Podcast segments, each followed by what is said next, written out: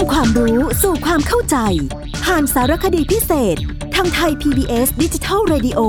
โดย วัฒนบุญจับ สวัสดีครับท่านผู้ฟังครับ เราได้พูดคุยเกี่ยวกับเรื่องของประเพณีพิธีกรรมตั้งแต่ช่วงของการเกิด การเข้าสู่วัยรุ่น การเข้าสู่วัยผู้ใหญ่ แล้วก็วันสำคัญทางด้านศาสนากัน วันนี้เราก็มาเข้าสู่พิธีรวมทั้งประเพณีที่อยู่ในคนของวัยครองเรือนกันก็แล้วกันนะครับ คงจะต้องบอกว่าเมื่อผ่านพ้นจากช่วงวัยรุ่น เข้าสู่วัยผู้ใหญ่ ก็จะต้องมีการบวชเรียนในพุทธศาสนา ถ้าเป็นผู้ที่นับถือศาสนาพุทธ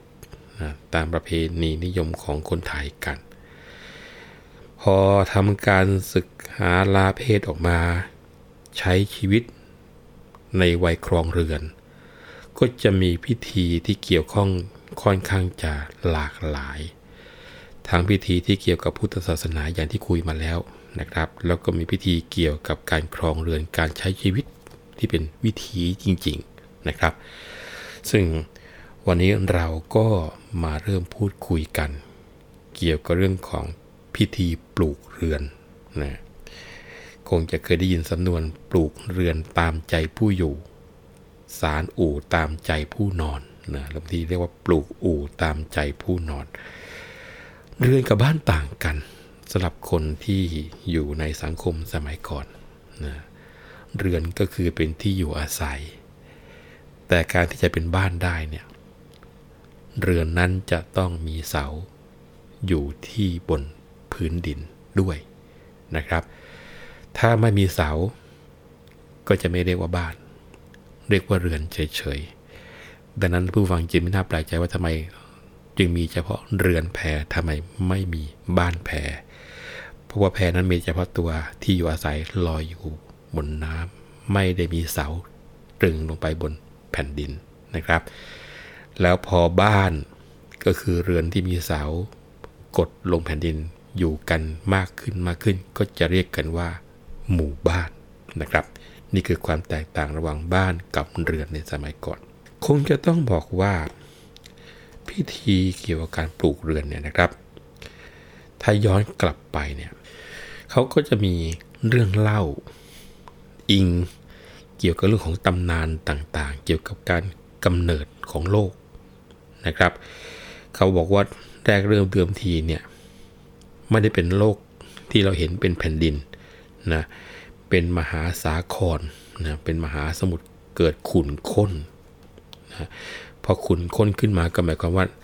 น้ำที่อยู่ในสมุทรนั้นก็ไม่ได้เป็นน้ำใสๆนะมีพวกตะกอนอยู่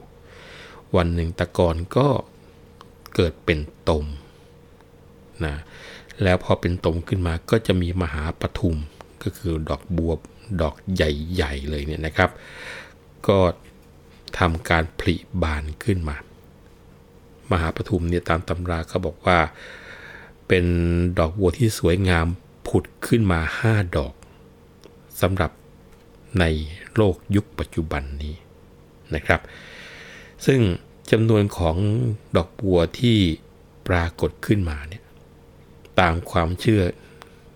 ในคำพีทางด้านศาสนา เหมือนกับเป็นการบ่งบอก ว่า ในกับนี้จะมีพระพุทธเจ้าอุบัติขึ้นมาเป็นพระศาสดาจำนวนเท่าไหร่นะครับดังนั้นในกับปัจจุบัน เขาบอกว่าปรากฏดอกบัวขึ้นมาห้าดอกผุดขึ้นมานะก็เป็นการพยากรณ์ว่าจะมีพระศาสดาในพุทธศาสนาปรากฏขึ้น 5 พระองค์ แล้วก็มหาปทุมกับงวนดิน นะง้วนดินก็คือดินที่ขึ้นมาใหม่ๆเนี่ยเขาว่ากันมันส่งกลิ่นหอม ฟุ้งกระจรกระจายทีเดียว แล้วก็ในครั้งนั้นเนี่ยบรรดาหมู่พรหมทั้งหลาย พรหมนี่ไม่ได้อยู่บนโลกนะครับ พรหมนี่อยู่บนสวรรค์นะอยู่เหนือกว่ากลุ่มของเทวดาซะด้วยซ้ำไป พรหมเกิดได้กลิ่นของดินที่หอมฟุ้งขึ้นมาที่ว่าง้วนดินเนี่ย ก็เลยชักชวนกันลงมาชมดอกมหาปทุม ไม่ใช่แค่ มาชมดอกบัวนะครับ เกิดมาบริโภคง้วนดินก็คือเอาดินหอมๆขึ้นมากินด้วย รวมทั้งเรารุกขะพลาผล ข้าวสาลี อันมีรสชาติอันโอชานะคือพอกินง้วนดินกินผลไม้กินอะไรเกิดติดอกติดใจทำให้รัศมีพรมทั้งหลายเหล่านั้นค่อยๆมัวหมองลงนะลักษณะของ แสงที่ปรากฏขึ้นเนี่ยนะครับ ก็เป็นการที่เราเห็นว่าเป็นผู้ที่มีบุญ แล้วก็มีนะเรียกว่ารังสีกระจายขจรออกมา ปัจจุบันคงจะบอกว่าออร่าออกนั่นแหละนะครับ ซึ่งถ้าเป็นรัศมีที่ปรากฏเหนือพระเศียรของสมเด็จพระสัมมาสัมพุทธเจ้าเรียกว่าฉับพันรังสีนะออกเสียงชอชิงนะฉะตัวนั้นนะแปลว่า 6 นะฉับพันรังสีรังสี6สีปรากฏขึ้น ดังนั้นการที่เราเห็นธงศาสนา ถ้าเราเข้าไปพม่าเนี่ยนะครับ ก็จะเห็นธงแล้วก็ผูกทำเป็นแผ่นแถบสีต่างๆ 6 สีนั่นแหละครับ มีความหมายโยงมาจากฉับพันรังสีนี่เองนะคราวนี้พวกพรหมพอกินงวนดินเข้าไปกินข้าวสาลีกินอะไรที่มีรสชาติอันชวน เรียกว่าละมุนลิ้น บนพื้นโลกนี้ รัศมีก็มัวหมอง ร่างพรมก็อันตรธานหายไปกลับปรากฏเป็นร่างหญิงเป็นร่างชายขึ้นมาแทนนะคือพรมนี้จะมีสภาวะเป็นกายทิพย์แต่พอเวลากินดินเข้าไปแล้วกลายก็หยาบขึ้นหยาบขึ้นหยาบขึ้นจนสุดก็คือกลายเป็นคนเรานี่แหละ ต่อมาเมื่ออดีตพรมทั้งหลายเกิดมีชัยปฏิพัทธ์ นะเกิดความยินดีในเมถุนธรรม อยากจะมีการสมสู่กันอะไรกัน ก็สืบลูกสืบหลานเป็นวงตระกูล แล้วเขาเล่ากันว่าในครั้งนั้น เท้าพกาพรมผู้ที่มีศักดาก็เลยประสาทให้มีธาตุดินน้ำลมไฟ เกิดเป็นภูเขาเกิดเป็นทะเลเป็นพระอาทิตย์พระจันทร์ขึ้นมา บนโลกโดยครบครัน เพื่อให้เป็นที่อาศัยของเหล่าอดีตพรหมเหล่านั้น แล้วก็มีการสร้างบ้านสร้างเรือนเคหสถาน แล้วก็ยกย่องผู้หนึ่งขึ้นมาเป็นพระยาสมุติราชทำหน้าที่เป็นผู้บริหาร เป็นผู้ปกครองเรียกว่าเป็นกษัตริย์เป็นอะไรก็แล้วแต่หรือเป็นหัวหน้าอะไรก็ได้นะครับ คราวนี้จากความคิดในจุดนี้ขึ้นมาเนี่ยพอเรามาพูดถึงการปลูกเรือน คงจะต้องบอกว่า หากต้องการจะใช้ชีวิตในวัยครองเรือน ย่อมจะต้องจัดหา หรือว่าปลูกสถานที่สำหรับอยู่อาศัยในการที่จะสร้างครอบครัวด้วยนะอันนี้โยงใหญ่มาจากการที่เราเกิดคนขึ้นมาได้ยังไงนะเรื่องตอนต้นนั้นเป็นการเล่าถึงกำเนิดของโลกกำเนิดของคนนะว่าจริงๆแล้วคนก็มาจากพรหมที่หลงกินงวนดินหลงรสของอาหารที่นี่นะครับจนกระทั่งสภาวะพรหมหมดไปนะแล้วพอมาอยู่บนโลกแล้วไม่มีทิพยวิมานอยู่ก็ต้องสร้างบ้านสร้างที่อยู่อาศัยขึ้นมา นะคราวนี้ก็คงจะต้องบอกว่า การที่จะสร้างบ้านสร้างเรือนขึ้นมา ให้อยู่อาศัยมีครอบครัวเนี่ยการปลูกเรือนสมัยโบราณก็จะมีพิธีปฏิบัติต่อกันมาอย่างน่าสนใจ ตั้งแต่เรื่องของการดูทำเลสถานที่นะถ้าเป็นลักษณะของจีนก็เรียกเป็นห่วงจุ้ยนะครับ การดูเลิกดูยาม ตลอดจนบางบ้านก็จะมีการตั้งศาลพระภูมิ แล้วพอเวลาสร้างบ้านเสร็จปลูกเรือนใหม่ ก็จะมีการทำบุญขึ้นบ้านใหม่กันอีกเยอะแยะเป็นพิธีกรรมที่เกี่ยวเนื่องกัน แม้ในทุกๆวันนี้นะความจำเป็นทางด้านเศรษฐกิจอาจจะทำให้วิถีชีวิตของคนไทยเนี่ยมีการเปลี่ยนแปลงไปตามยุคสมัย แต่ประเพณีการทำบุญปลูกเรือนก็ยังคงถือปฏิบัติกันอยู่พอสมควรทีเดียว โดยเฉพาะในเขตชนบท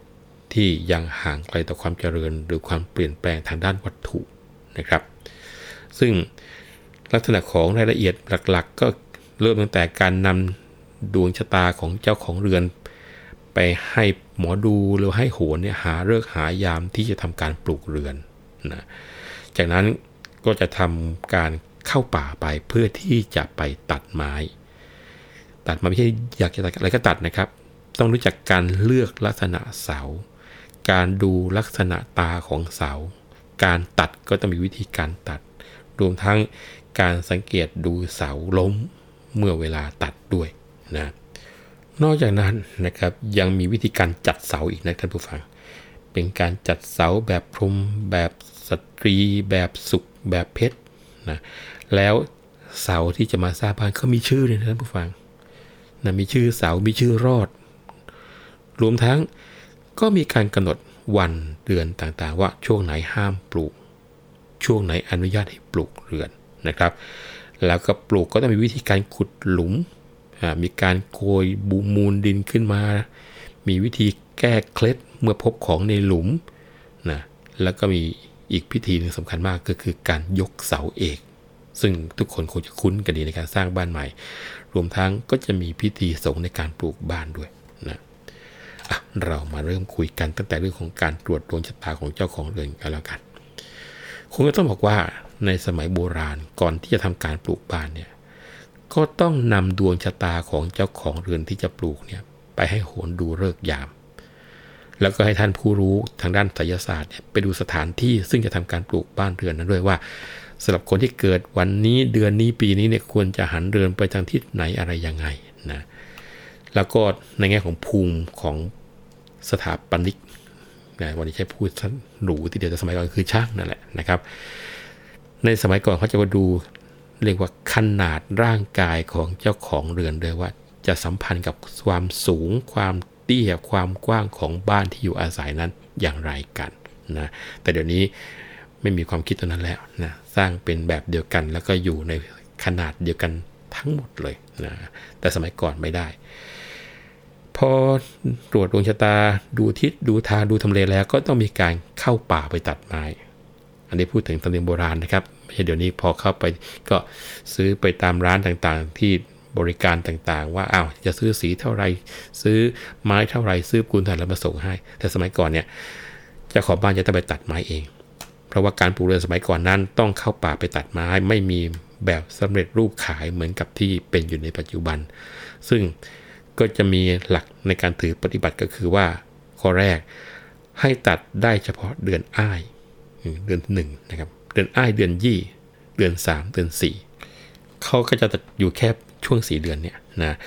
นอกจากสีเดือนอย่างที่ว่ามาแล้วโบราณถือว่าเป็นเดือนที่ไม้บวชนะบวชเนี่ยไม้บวชเนี่ยนะครับ หากตัดไม้มาทำการปลูกสร้างบ้านแล้วจะเป็นการไม่สมควร ถือว่าไม่มีมงคล ซึ่ง ถ้าหากว่าเราลองพิจารณาดูแล้วเนี่ยนะคงจะเนื่องมาจากว่าเป็นช่วงที่สะดวกสำหรับการเดินทางในหน้าแรงมากกว่า เพราะว่าสมัยโบราณเนี่ยไม่มีถนนลาดยางหรือว่ารถยนต์หรือยานยนต์ที่จะมาใช้เครื่องมือช่วยเหมือนปัจจุบันนี้นะครับและอีกประการหนึ่งก็คือว่า เวลาที่เหลืออีก 8 เดือนเป็นช่วงที่ปล่อยให้ต้นไม้นั้นได้เจริญเติบโต เพราะว่าหากปล่อยให้ตัดไม้กันตามชอบใจเหมือนในปัจจุบันนี้ ก็คงจะมีป่าลงเหลือ ให้ลูกให้หลานได้ใช้ต่อกันนะเอาละครับวันนี้เวลาหมดลงแล้ว ผมวัฒนบุญจับขอลาไปก่อนนะครับ สวัสดีครับ